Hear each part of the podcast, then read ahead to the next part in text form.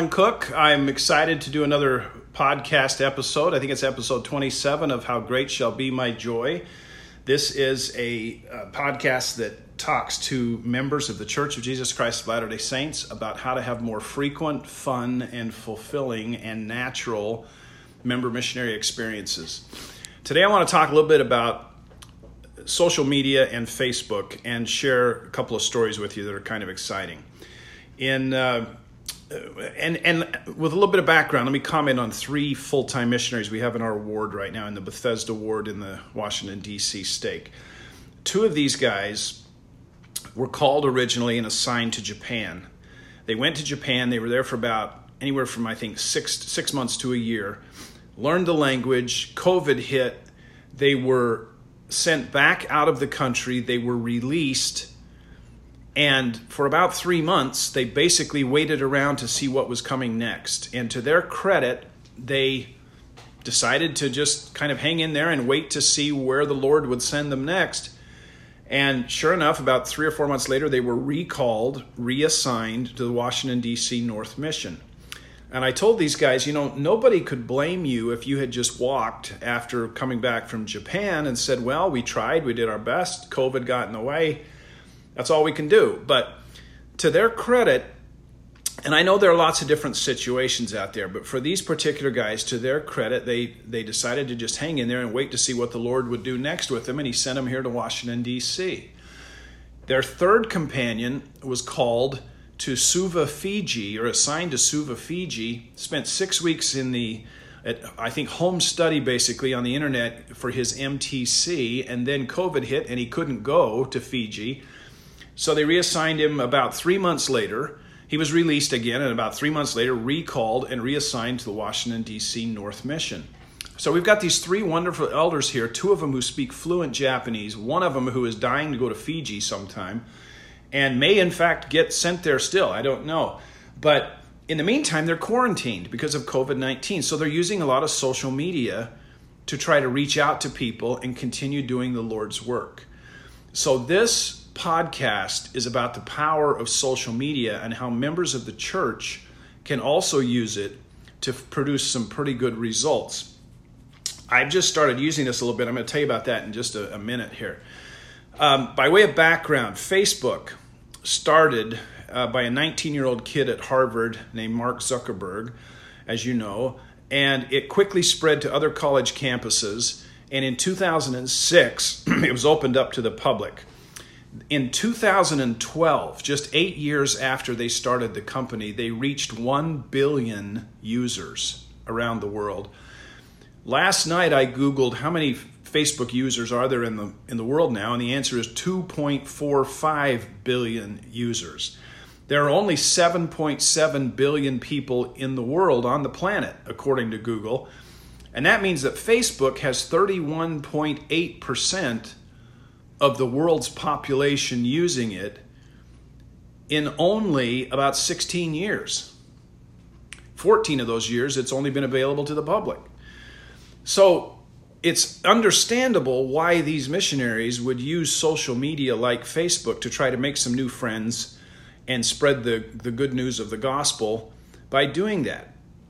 So I, I tip my hat to these missionaries and to their dedication, and I tip my hat to Mark Zuckerberg for founding such an amazing company that has such a global impact. And one of the great things you can do on Facebook, as you know, is to do a sponsored ad. So I have a Facebook page called How Great Shall Be My Joy. So 10 days ago, I went in and created an ad. And what I did for the ad was I simply said in the ad, Have you read the Book of Mormon? And then I said, This guy did, and it changed his life. I said, For a free copy, no obligation copy of the book, message me here. And then I put an episode, I think it was episode number 25, where I interviewed my friend Yitbarek, who's from Ethiopia, where he tells his conversion story, and much of his conversion story has to do with the power of the Book of Mormon and how he felt after he read it. So I use one of my podcast episodes uh, to educate people about how and hopefully inspire people about how Yitbarek gained his testimony, and then I simply offer a free copy of the Book of Mormon. That uh, Facebook ad you can spend as much or as little as you want to. I decided to spend a dollar a day as a member of the church trying to get the Book of Mormon out there to more people. And I particularly um, customized it so it would advertise in the Bethesda and Potomac areas of suburban Washington, D.C., because that's where my ward is, and Yitbarek is in the neighboring ward. And we th- I just thought that'd be a good thing to do. In 10 days, 263 people have seen that ad. Now, the bad news is, so far, nobody has sent me a message requesting a copy of the Book of Mormon. But the good news is, I did get a response from a gentleman that was quite exciting. A few days after I put this ad out there, I was sent a message by a guy who said, um, he said, "My ancestor translated the book!" Exclamation point. And he mentioned Oliver Cowdery's name. Now, that sent chills up and down my spine. And so I messaged him back and I said, yes, he was a godsend to Joseph Smith to get this book translated. And he also has personally met the resurrected John the Baptist. And I said, Did you know that? And a few days later, my, my this this guy answered me back and said, "No, I didn't know that, but I'm all ears." So I am now communicating with a descendant of Oliver Cowdery via Facebook because I spent one dollar a day to run an ad to try to send copy the, you know copies of the Book of Mormon out there. So as I go about my day, working with what I'm doing, passing out cards I created that talk about the restoration and give people a link for the restoration. Facebook is working for me, trying to find people who are interested in learning more about the Book of Mormon and getting a free copy of the book. Now, that's pretty exciting stuff. Um, I have friends in my ward who are responsible for purchasing the copies of the Book of Mormon that get placed in Marriott hotel rooms around the world. And my buddy said uh, a few years ago, I think he purchased 150,000 copies of the book and distributed them throughout numerous hotels around the world. So I, I associate with people uh, right now by Zoom, I guess, but normally I associate with people who know a lot about getting copies of the Book of Mormon out around the world. And in my little world, I don't have any hotels, but I have a Facebook account and I can spend a dollar a day. And if I spent, you know, two dollars a day, I might double the number of people. But I'm just trying it first for a dollar a day. About 26 people a day are seeing this ad through which I'm offering to send them a free copy of the Book of Mormon. Now that just flat out feels great. And you can understand my enthusiasm when one of Oliver Cowdery's descendants contacted me and said, "Yeah, my my ancestor translated the book."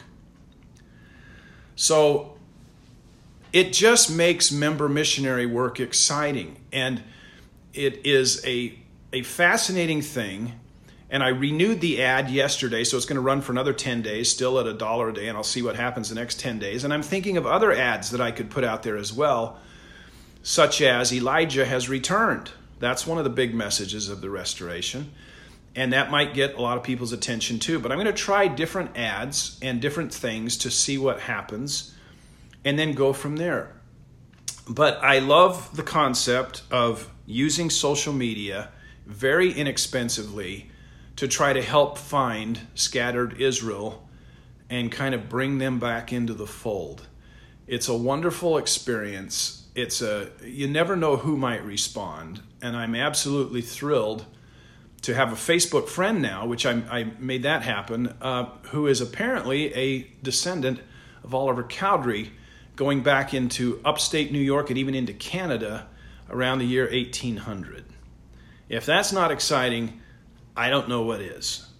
But this this effort, the different ways that you can be involved in member missionary work and having the Lord guide you is a real adventure, and I invite you to join me on it. And I testify of that in the name of Jesus Christ. Amen.